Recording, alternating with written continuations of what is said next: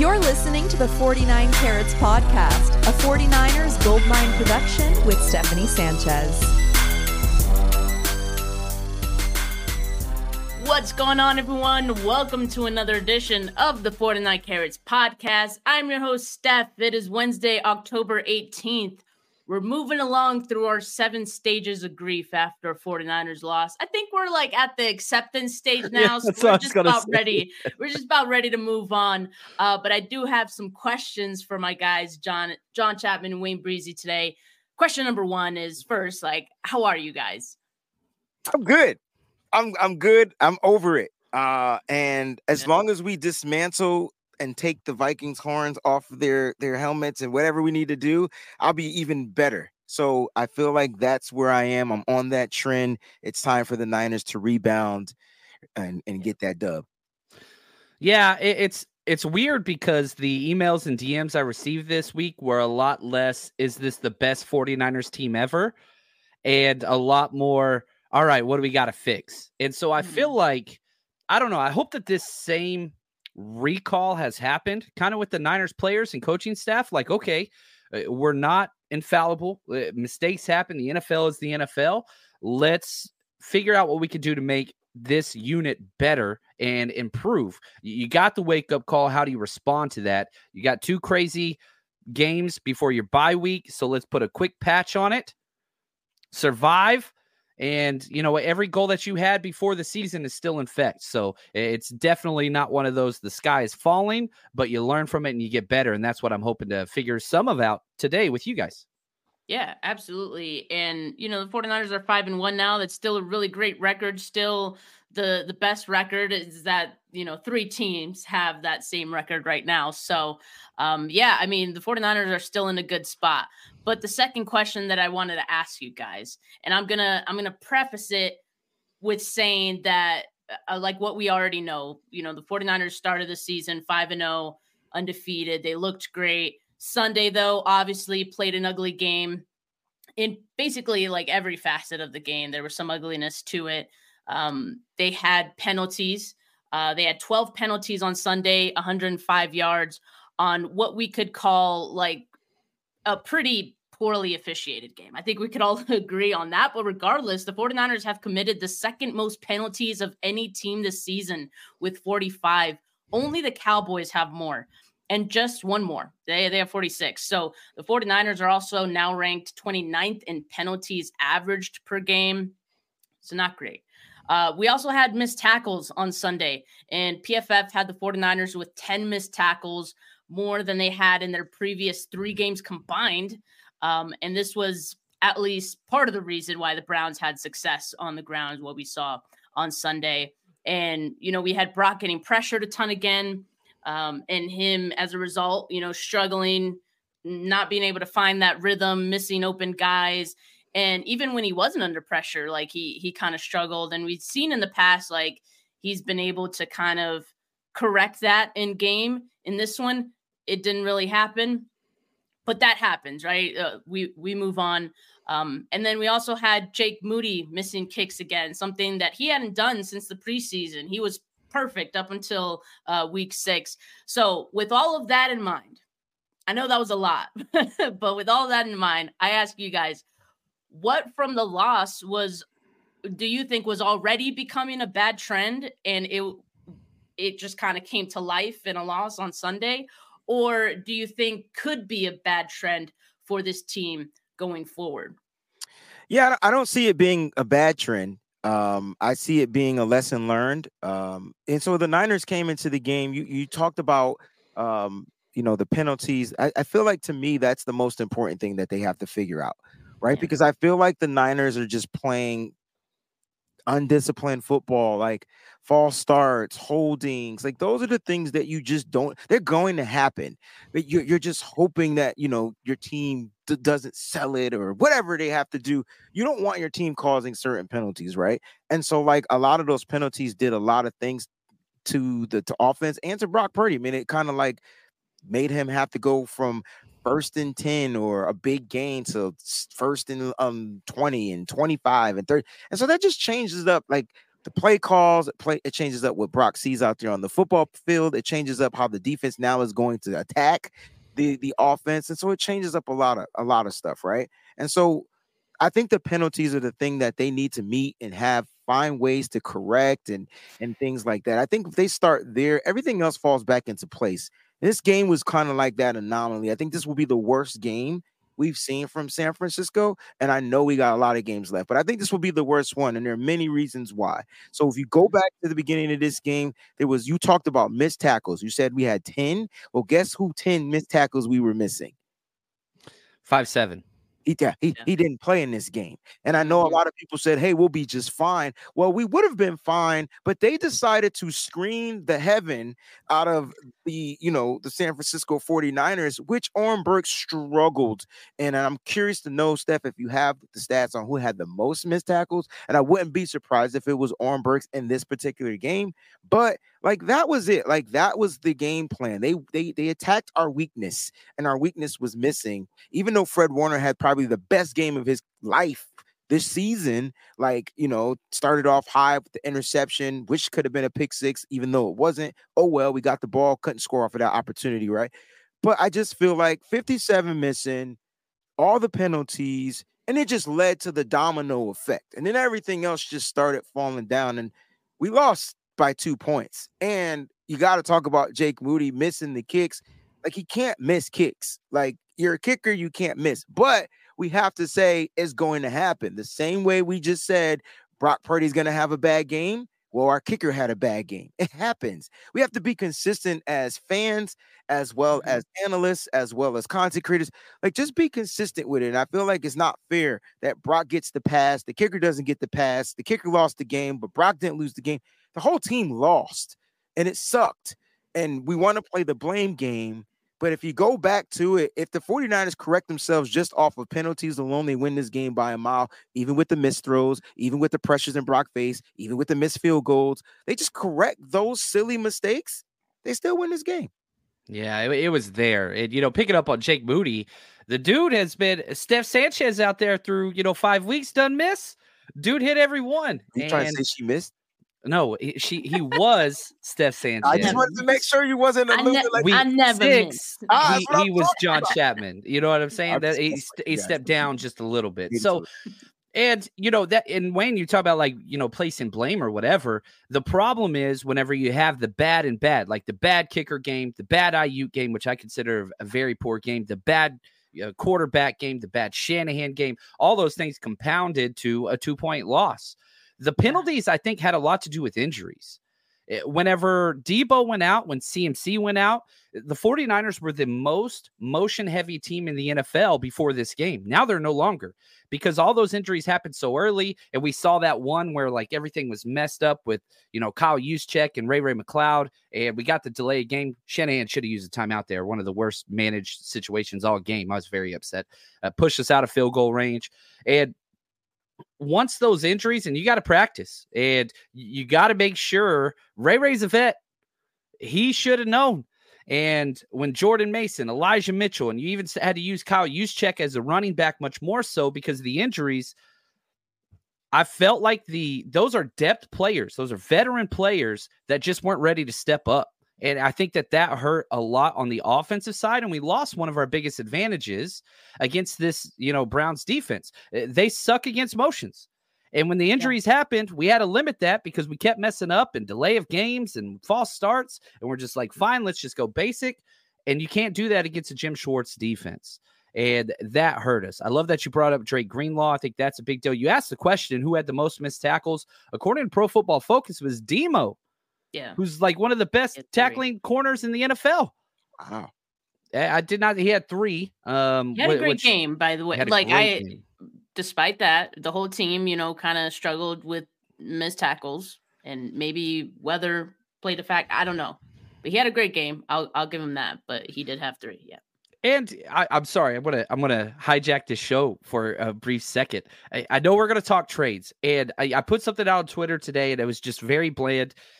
If the 49ers did trade for something, what would you want to trade for? And everybody keeps saying corner. I don't understand that. Yeah. Like, if you trade for a corner, who's coming off the field? Isaiah Oliver might be one of the better defensive players we've had so far this year. Charvarius Ward's the freaking man. Demo put your team in a chance to win. Yeah, he tripped one play. That's an issue, but that's not a cause for removal of the park. Like, if you did trade for a corner, where the hell are they going to go? Who are you moving? I don't know. I don't know. That's just Niner fans, because everyone's like Patrick Surtain. For one, Patrick Surtain is not getting traded. I'm sorry. He was never going to be traded. He was never on the trade block. The Broncos would not do that. As dumb as they are, they're not that dumb. All right. So let's just move on from that one. Cause like, I love that you're in Colorado and you threw that in there. I felt it. Yeah. I mean, I have to, I'm very close to the situation here and it's not nice. They're down bad out here, but so things could be worse for the 49ers. Always remember that. But for me, I think one of the trends that we're seeing is that, Brock is getting pressured a lot and I expect that to continue. So like pressuring or blitzing him seems to be the only way to slow him down. You could say that for a lot of quarterbacks though. So it's not like an indictment on Purdy at all. It's just the facts right now that Purdy has also proven that he can overcome it, which is a great thing. And he can do it in game. We've talked about, he could adjust and beat the blitz after, being blitzed a historic amount against the Giants. He'd come back and look great and dice them up, right? That just didn't happen in this game. And John, I do think that like injuries were a factor as well.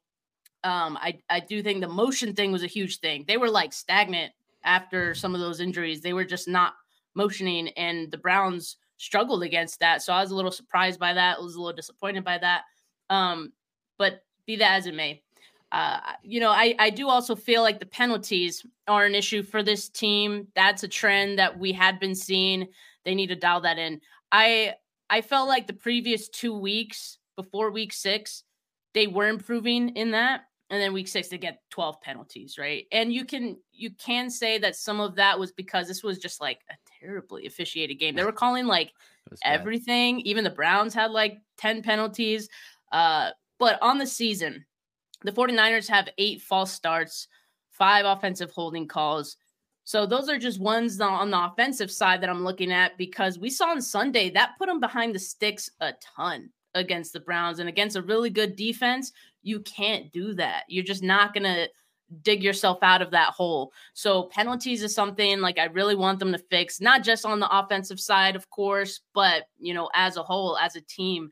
And I'll just say this one nugget. If you were worried about the missed tackles, the 49ers still have the least amount of missed tackles on the season. Like despite having missed 10 on Sunday, I really just think that was a blip. And I don't think we're going to see that from them again. Going forward as it being a trend, maybe we see it in another game where they play sloppy, sure, but I don't see that being a trend. So we've talked about the trends. Let's get to things that maybe won't be an issue in most games, but could be an issue against some really good teams, because I had some thoughts after watching the game on Sunday. And I'm thinking like games down the line, stretch of the season, like playoffs, things like that. So I'm thinking ahead here. This isn't like something I'm worried about right now, because I'll just start with the offensive line. I think at the start of the season, a lot of us were skeptical about the 49ers offensive line. And as the season progressed, I think we then became like, kind of more optimistic and, some of us maybe cautiously optimistic, but still optimistic. After week 6, the 49ers pass protection composite rating remains at 21. I'm honestly surprised it didn't drop at all. They were also 21 last week. But I think my confidence level sure dropped a bit. And I do want to mention that I do understand that the Browns are a really good defense, Their defensive line was all over the place. Yeah, and they were like, if you watched all 22, it was ugly. Trent was getting beat. Banks was getting beat. Guys we never worry about were getting beat on Sunday. And it's not, again, like an indictment on Trent or Banks. It's just that that's how good the Browns' defensive line was on Sunday.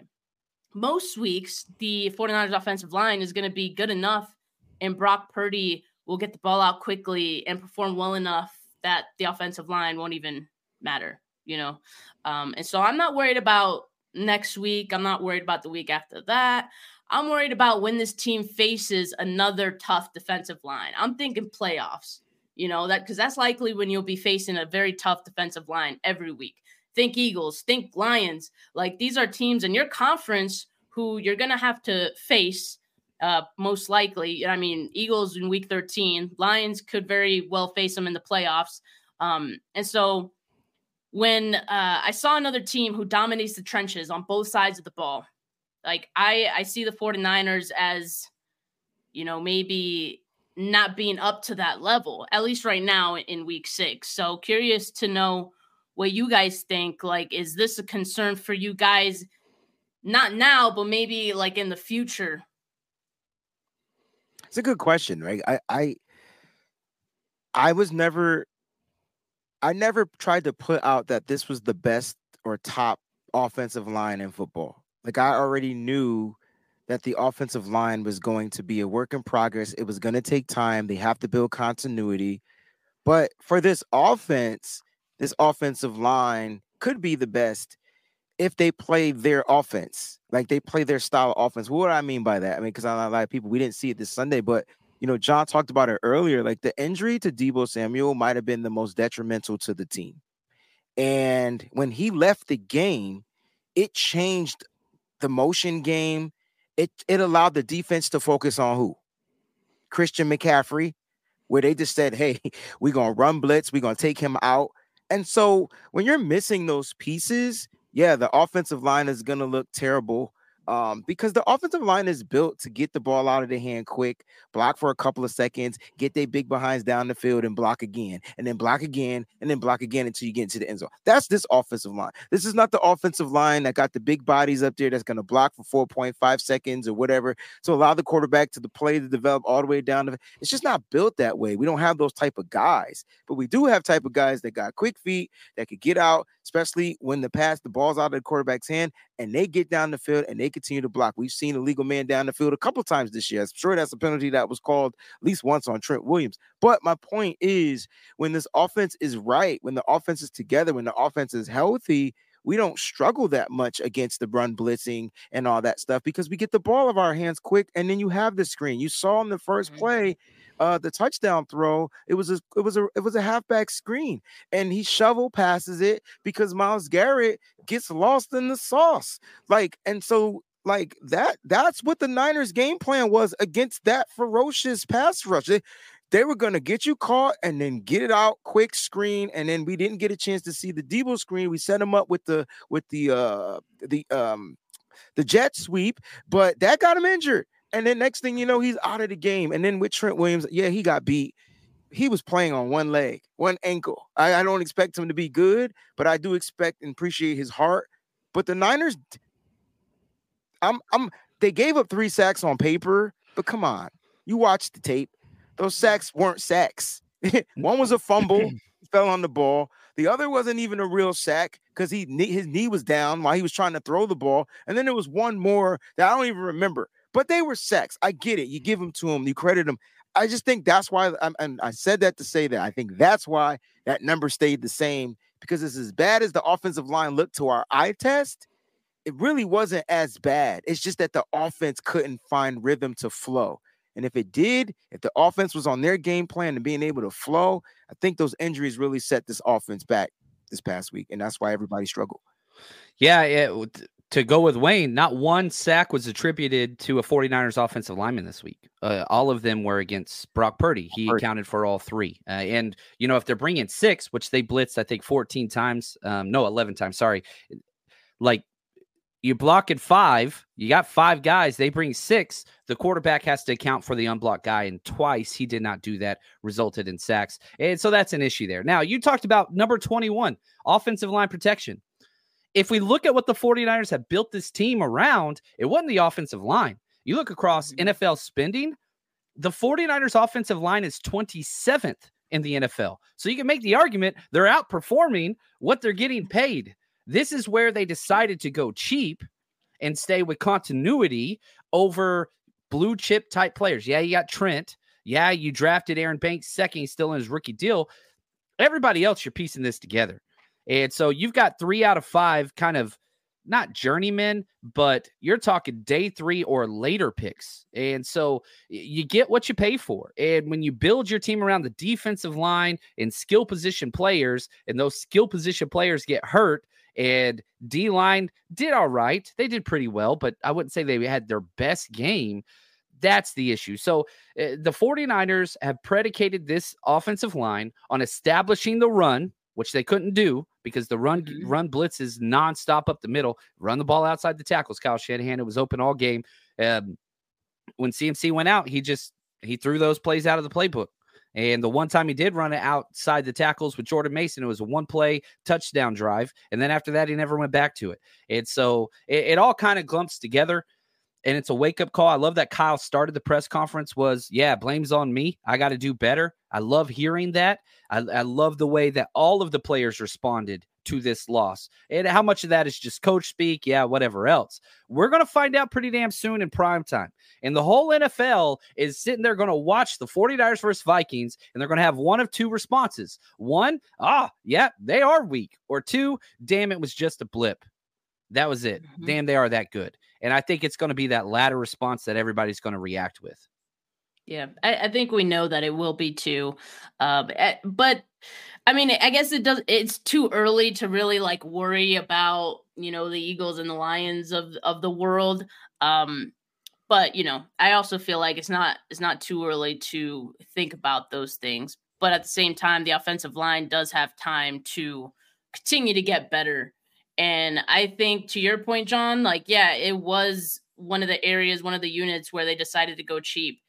That's what a lot of fans had issue with, right? That's why a lot of fans are like, how are you going to go cheap when you see the Eagles defensive line and you see how much they dominated in the NFC Championship? I know. Yeah. What happened? I was fine going cheap. The thing that made me scratch my head was that they didn't even draft one lineman. And then it was like, okay, if we're just going to go cheap rookie deals, whatever else, but they didn't even draft one. That was where it was just like, what's happening here? So yeah, we'll see there. And back to the trade thing, like nobody trades offensive linemen. It's one of the hardest positions to trade in the NFL. That would be ideal, but they're not laying around. And it's not like, what are you going to trade for? A right tackle? Colton McKivitz isn't the reason why this game went the way it went. He's solid. Yeah, and Peachy asked, do we need some O-line help? Like, even if they did, it's like you're not going to get any, like most likely, because teams really covet their offensive linemen, you know? So I don't think we're really going to see a lot of trades for offensive linemen. And so I honestly think like the 49ers are probably fine. They could figure it out. They can improve. They can, you know, build that cohesion, and they're not going to be playing the Browns offensive line every single week. So they're going to be okay. But yeah, hopefully, you know, when it comes down the stretch and assuming everyone's healthy, like, you know, they'll be able to step up in those moments. Talking Head, and shout out for the donation. He said, thoughts on Eagles signing Julio Jones? Good signing, in my opinion. I'll let you guys start first on this one. I just think they add some depth.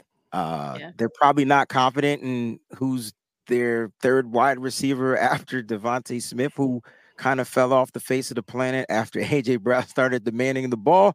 So I think they get veteranship, they get depth, but I mean, Julio isn't Julio anymore. Like, he's a different man. He's a different football player. So we'll see what happens. I mean, it could be beneficial to him. It's probably a low risk, high reward type of a signing for them.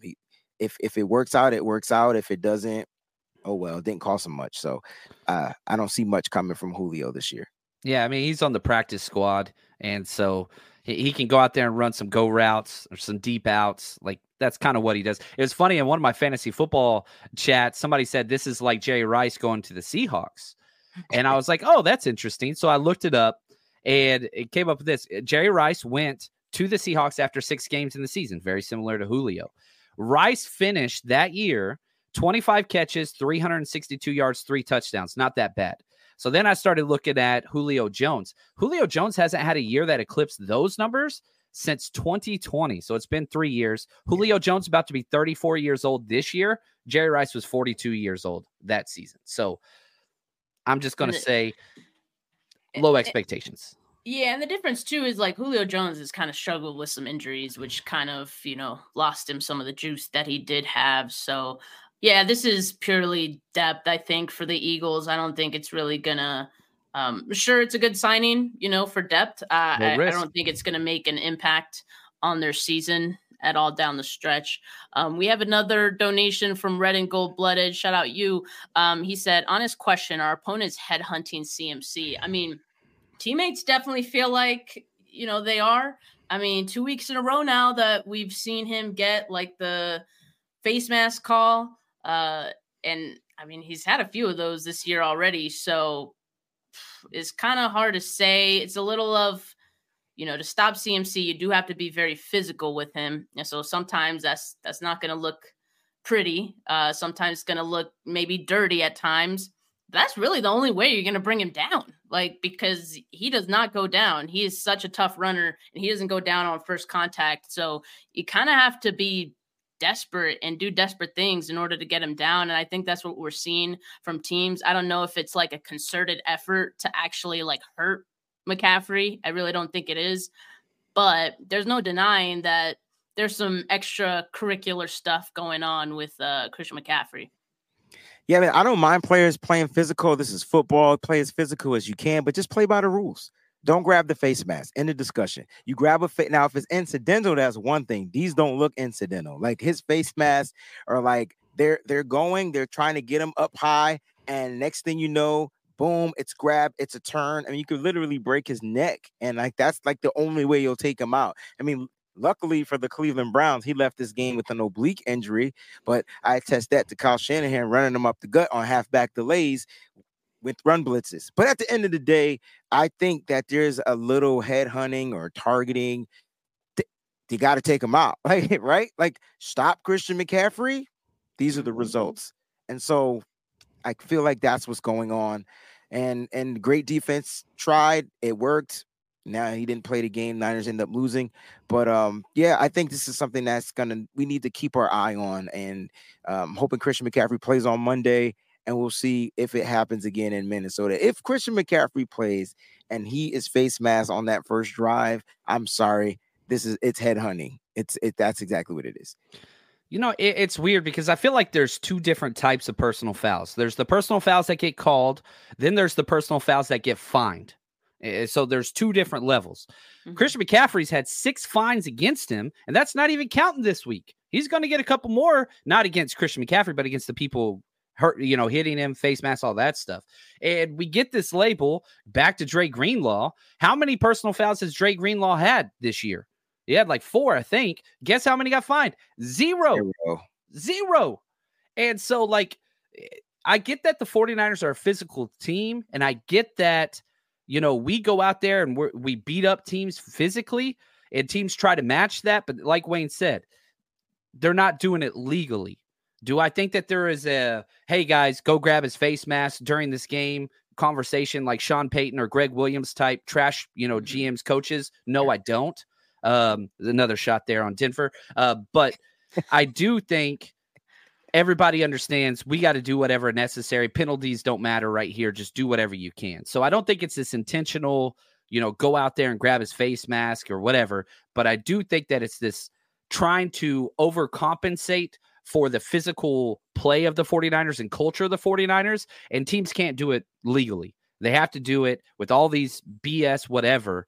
And I hate to see it, but CMC's that damn good. And I can't wait for 5'7" to come back out and give out some damage. You know what I'm saying? So I mean, it's pretty flattering actually for teams to, you know, almost admit without saying it, you know, they're doing it though.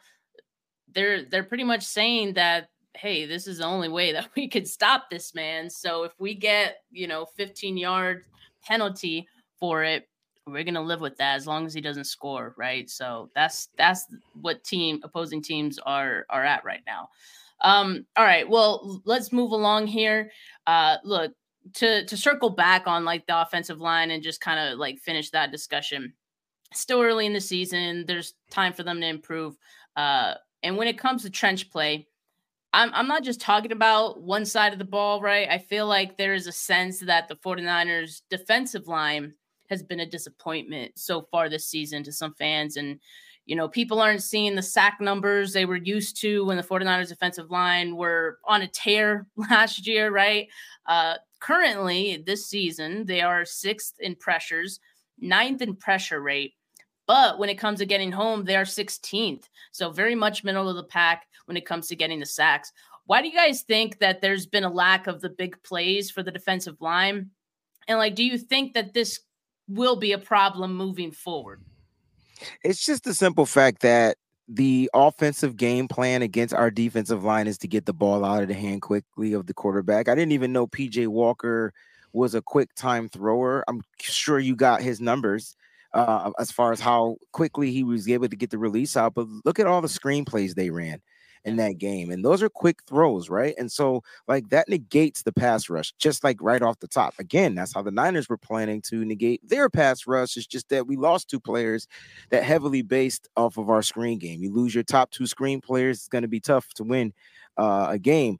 And so, like that's probably why we're not seeing the high sack pressures and all that. I mean, we're getting the pressures, but we're not getting the sack numbers and things like that. And it's at some point, I feel like it's going to wither out. Like, at some point, teams are going to just be like, you know what, man, bump this. Like, they're going to play their normal style of football. But right now, no one's playing normal against the San Francisco defense. And there's a reason they don't want to get sacked.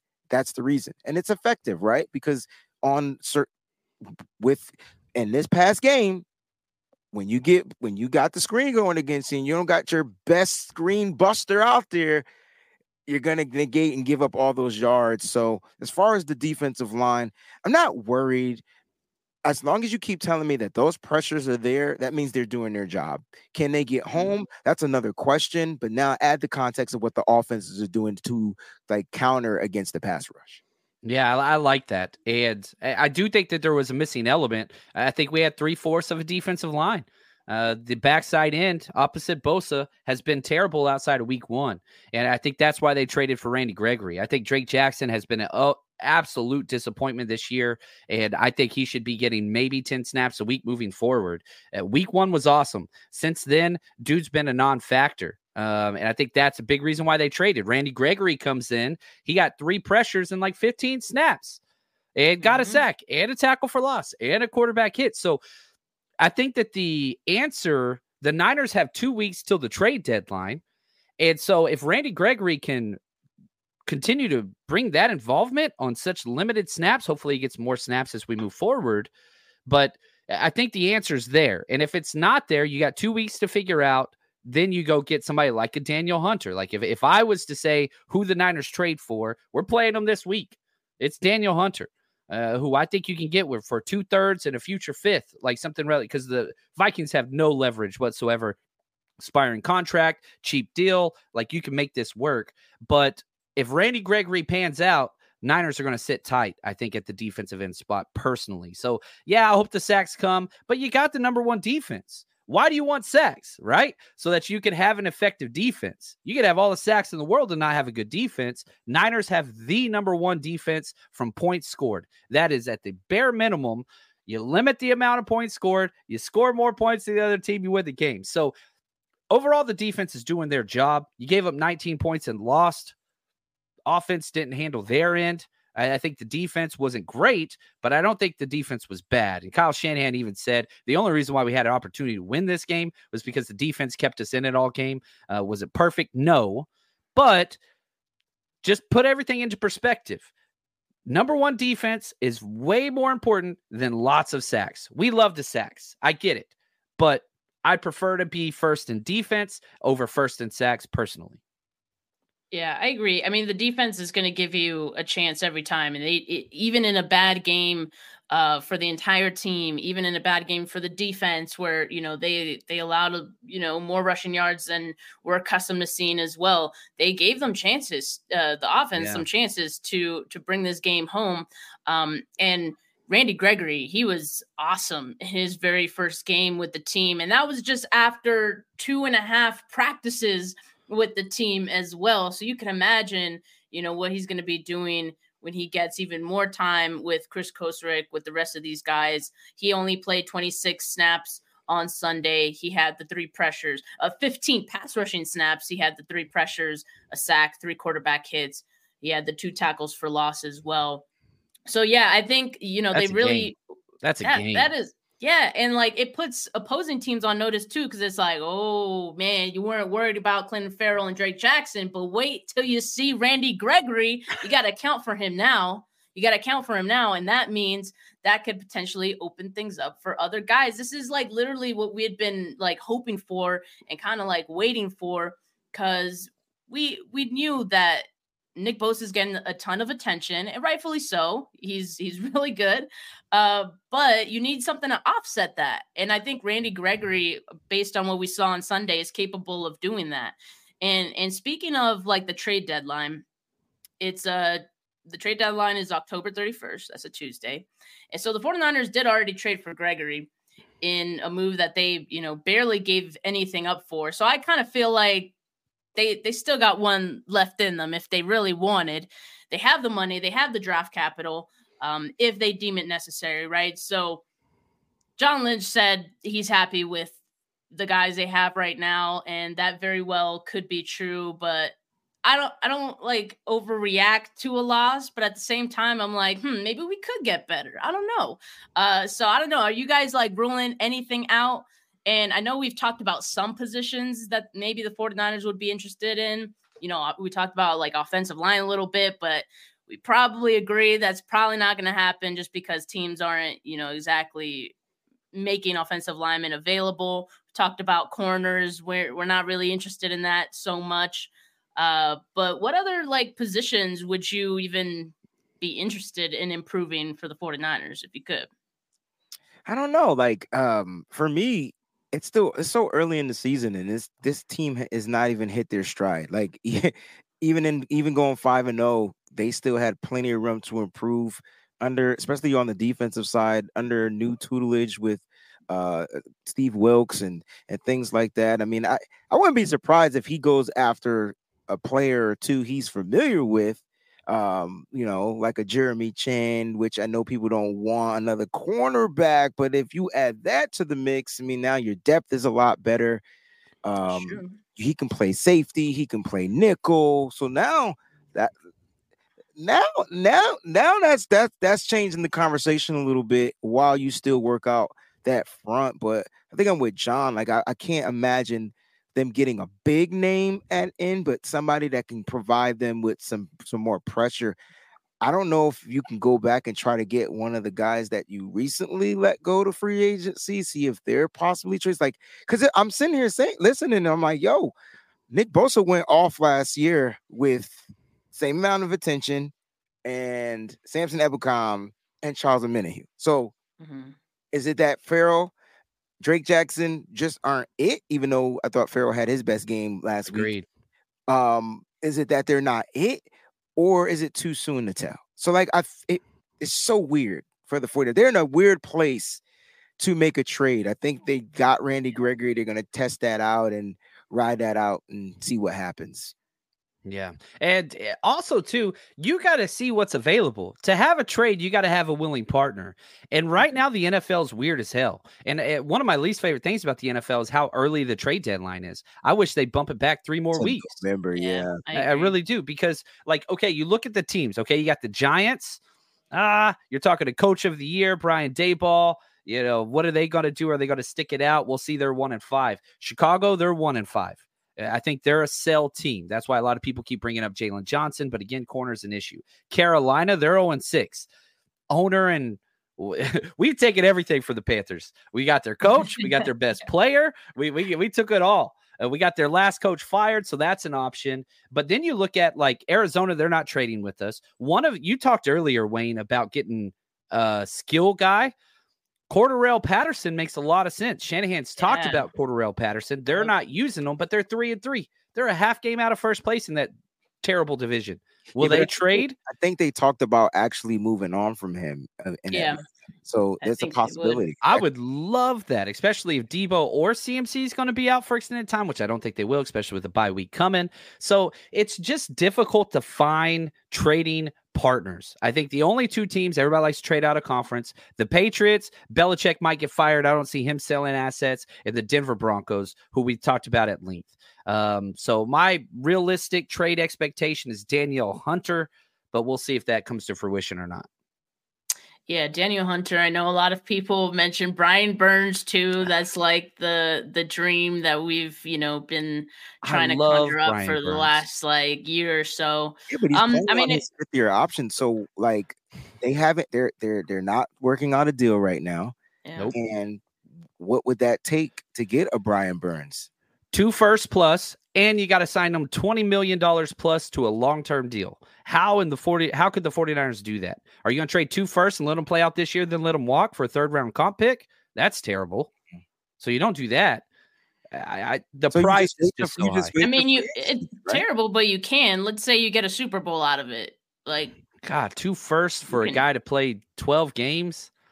But why do you think it would take 2 firsts? Because are you looking at what the Rams had offered last year? They turned that down. Now, it'd be less now. Now they're 0-6. He's playing on a 5-year option.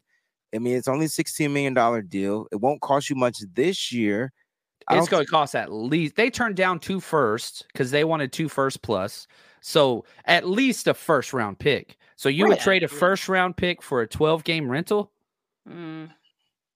Y'all's heads did the same thing. I don't know. I mean, I want him. I want him. But that is I want him. But you know what? I also don't want him going to another contender, and that's likely what's going to happen. He's going to Seattle, or the Rams. Oh, dude, don't say that. Don't say that. I swear to God, Wayne, if that happens, I am cutting up that clip, and I am saying, blame Wayne. Don't blame me. Blame John for saying I don't want to give up 2 first-round picks.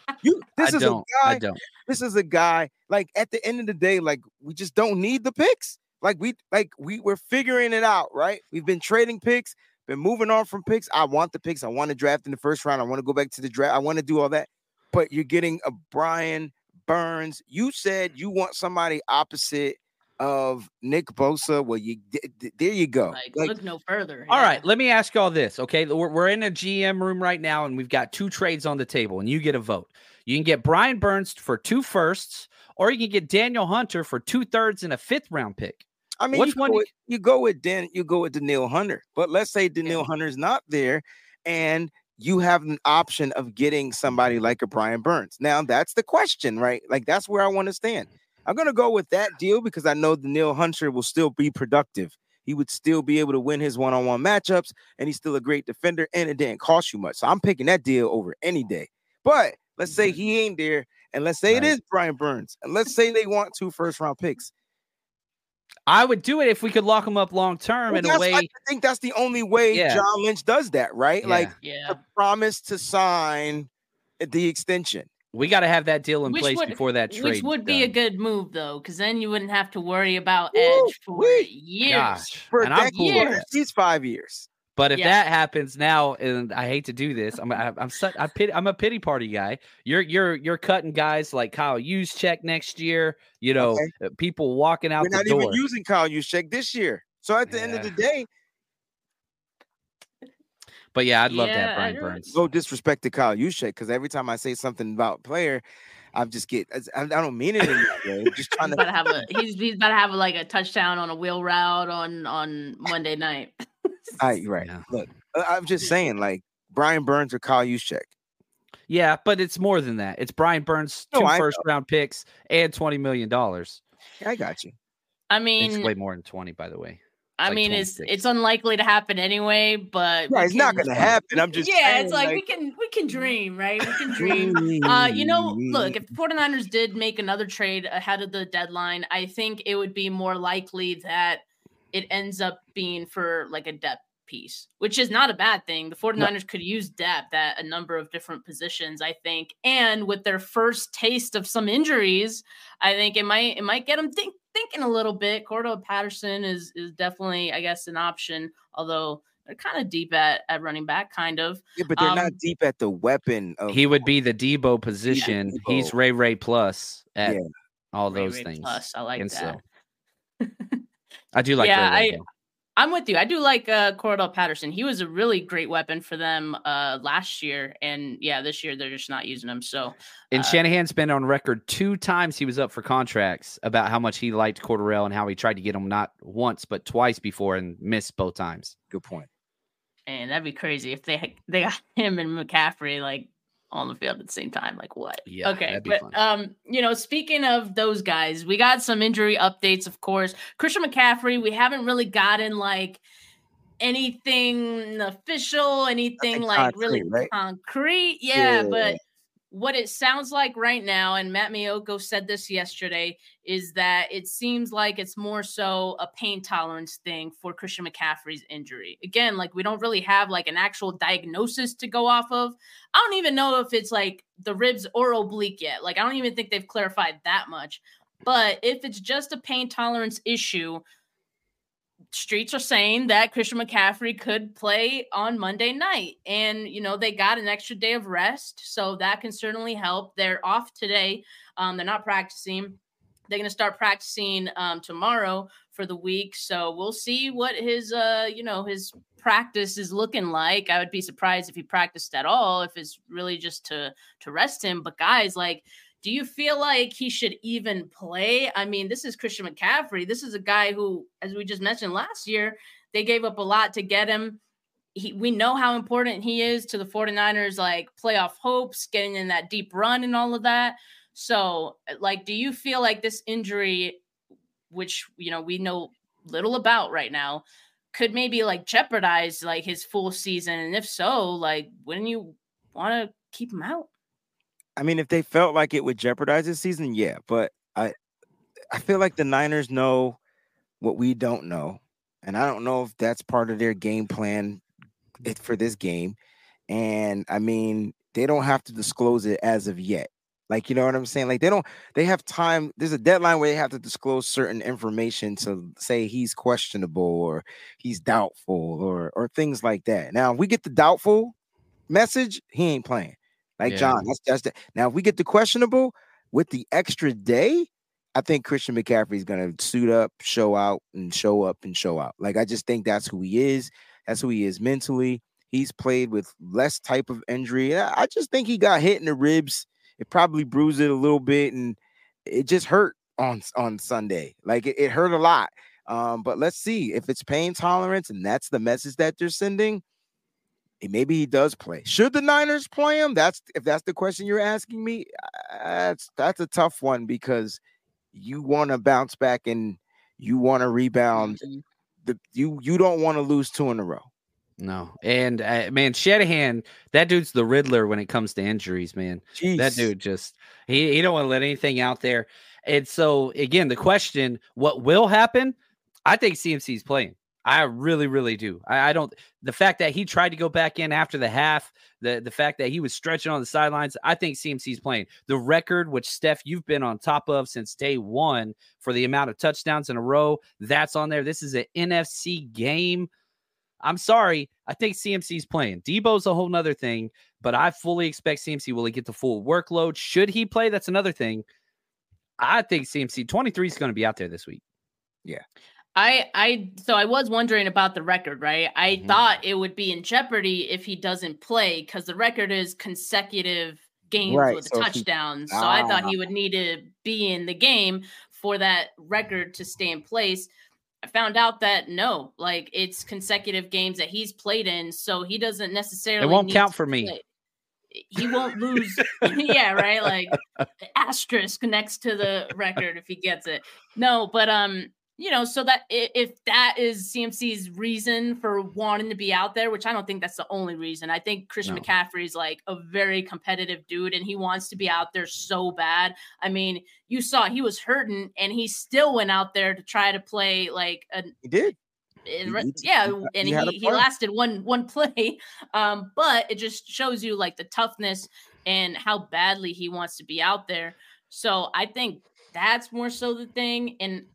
What I don't want is Christian McCaffrey to downplay, you know, the injury either. I don't want him to be like, no, I'm fine. Knowing that he is hurting, but he's like, no, I'm fine. I could do it. I could gut it out.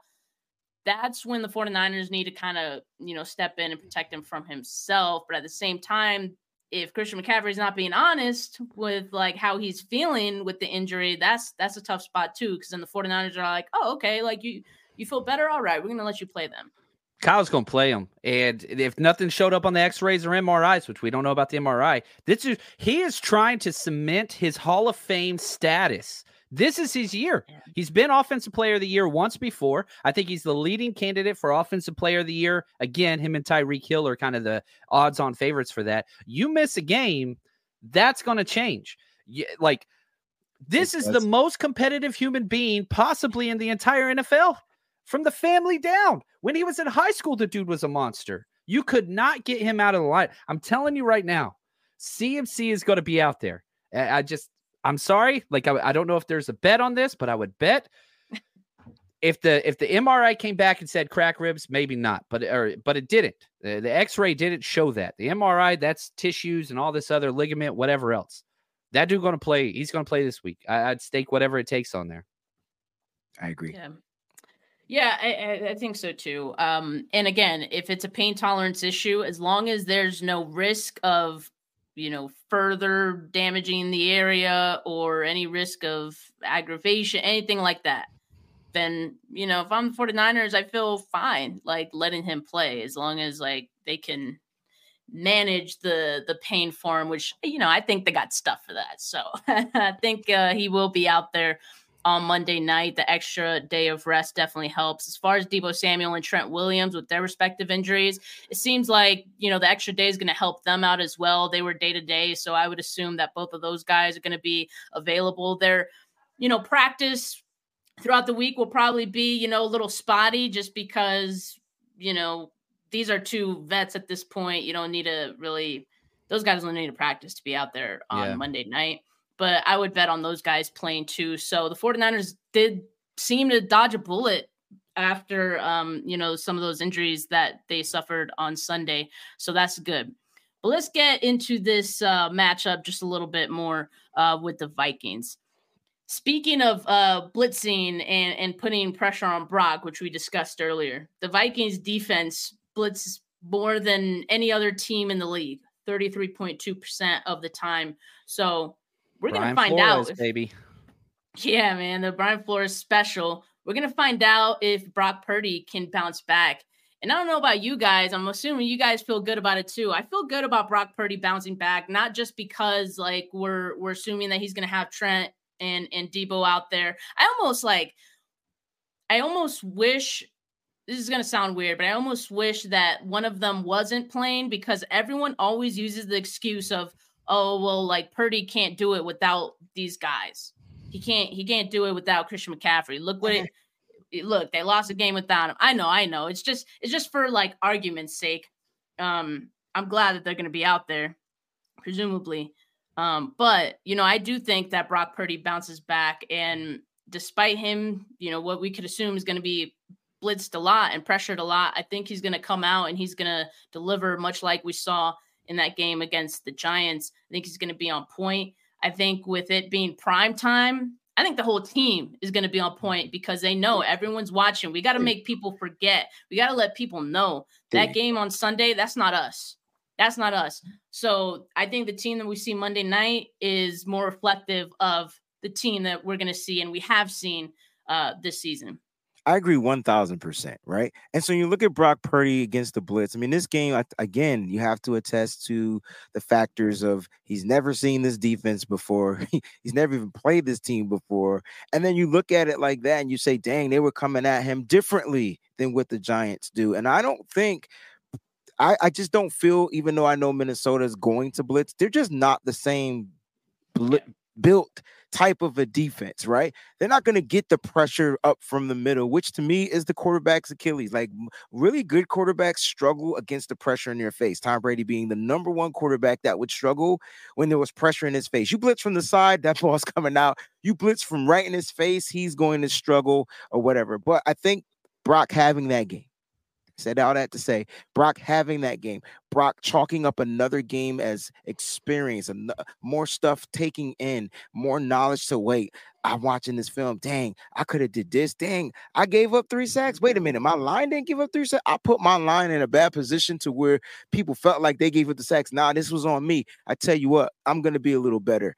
And so for me, that right there, Brock's moxie, I feel sorry for the Minnesota Vikings, and I don't feel sorry at the same time, but Brock's moxie right there is number one. His play is going to be a lot better than it was against the Cleveland Browns, even with the blitz, and I think the 49ers are going to be just fine moving forward. I'm telling you, the Browns, I feel like the injuries mentally kind of like confused the head coach and the play of the offense. It was just like, oh, snap, what do we do? Ray-Ray's out here, next man up. Oh, then he runs right into Trent Williams, like, on a screen. That can't happen. That looked like bad news bears. It was wide open, too, man. It was set up perfectly. John, the ball was going for 76 yards. I'm making up that number, but it was going for a touchdown. You know what I'm saying? But that's the stuff that's not going to happen. And one more thing before I let John take this over. When you said you hope that Debo doesn't play, I disagree, but I understand. Now, I didn't mean like I hope he doesn't play. I was trying to say. Right. This is where I'm saying, like, if he's not going to play, then just don't be a part of the game plan. Because now Kyle can plan with the pieces that he has. I think the fact that he was planning for Debo to play and then he ended up leaving, it was hard to configure things out right there on the fly. And I think if Brock knows Ray-Ray's in the game, he knows how to get the ball to Ray-Ray. He knows Ray-Ray's tendency. It's a little different. So that's what I meant by I kind of get like, if they're not going to play, then just don't play. But if they're going to play, expect Brock to go hamburger and cheese. And several things. Well said as always, Wayne. We know Kyle Shanahan's affection or whatever, his love for Kirk Cousins. He loves that man. And if you're Brock Purdy, this is the one guy that can shorten your term at quarterback for the 49ers. You got to go out there. Like, this is your competition. Kirk Cousins, last year of his deal. You continue to put up games like you did last week, which he's only had one bad game. But if that continues, Kirk Cousins auditioning out there. They're like, he's playing for next year. He wants to come to the 49ers. And I'm the most anti-Kirk Cousins dude on my team ever. I get he's a good human, whatever. I don't care. I don't want that dude just because he's soft in prime time. And we're going to get to see that. This defense, the Vikings, they blitz a lot. They're not good. They don't have the talent. You played back-to-back very, very good defense in the Cowboys and the Browns. It's a whole different ball game against this team. It's just different. So establish who you are, do your thing, and get Kittle involved. If somebody's out, you got the star, use the freaking stud. I'm not too concerned about this game. I'm really, really not. The Vikings, Kirk Cousins in primetime. I'm going to put my kids through college betting against Kirk Cousins in primetime. It's just a guarantee every freaking time. And I'm not overlooking the Vikings. That's not what I'm doing or we're doing or whatever, because we're allowed to do that though, Wayne. We're allowed to do that. I'm not overlooking them. Because Kirk Cousins is going to put up numbers. So let's not act like he's not going to put up 300 plus yards possibly, because that's what he does. He doesn't have Justin Jefferson. He doesn't have Justin, but that's just what he does. That's what he does. I just know Kirk is going to play Kirk football. There's going to be a few turnovers. He plays well against the Niners, so I don't know if we want to have that conversation, but go back and look. He plays well against the 49ers. So I'm just going to keep it a buck. Now, I do want to address some stuff out there because it is the coach's job to have his team prepared for any possible scenario, but you guys got to factor in the shell shock. And I'm not giving Kyle Shanahan a pass, but when you're shell shocked because you're missing one of your key pieces, components to your offense, and then you lose another key component to your offense, and then the players aren't executing what you're calling, he can adjust all he wants, but at the end of the day, those guys got to go out there and execute, and that's where they were failing. And so to me, I feel like the 49ers in that locker room, defensively, offensively, head coaching, other coaches, they all said, we effed up. We need to fix it. That's what they're doing right now, and I guarantee it'll be firing on all cylinders. Oh, yeah. You're going to see a 49ers team that's going to come out like trying to overcorrect everything that they did wrong, on Sunday, right? Yes. So that's scary for the Vikings. And I agree, like Kirk Cousins, he's a good quarterback, no matter what John says about him in prime time. That is facts, though. He does struggle in prime time, but he has had some good games against the 49ers. He's going to, try to air it out. There will be some picks in there, too, because we just know, that is part of his game, too. I'll just mention this, going to the Vikings defense. We already mentioned that Justin Jefferson is going to be out for them on offense. Now, Marcus Davenport's not going to be out there for them on defense either. And, they've already been pretty bad, middle of the pack. Not the worst in the league, but if you look at their record at home, they're 0-3 at home. And in those three games, their defense has allowed opposing quarterbacks to complete 75% of their passes, 860 combined yards passing, 8 total touchdowns, and they haven't had any interceptions. So I think this is a good sign for Brock Purdy in this game and for the offense to have a bounce back in this one. Yeah, their secondary's weak. Too weak. And that's what you got to take advantage of. And what have we been watching Brock Purdy do? Throw the ball down the field. Get the ball down the field. And so even in the pass game, the two passes that could have possibly went for touchdowns, Brock is still looking to get the ball down the field. Now, I don't think the pressure will be the same. They will try to disguise, blitz, exotic, do whatever they got to do to throw Brock off his rocker. But listen, I think Brock will be back. He'll be fine, and he's going to attack down the field. So this should be a good game for George Kittle. It should be a good game for some of these other 49er studs and stars. Yeah, I agree. Look, wake up, honey. We got new Debo Samuel interview on K Adams. There's going to be some good stuff on there because he's been beefing with I forget, Gardner Johnson. Yeah. And I don't know why that even came about. But anyway, you guys check that out after this. And we're ready to call it for this show. Make sure that you guys like this video, subscribe to the channel, not just my channel, but if you're watching on my channel, check out John, check out Wayne. The links to their channel are in the description of my video. So make sure you show love to all three of our channels. We really appreciate it. Make sure if you're an audio listener, you leave a rating, you leave a review. Really appreciate it. But look, for now, guys, have a good rest of your Wednesday. All right. Peace.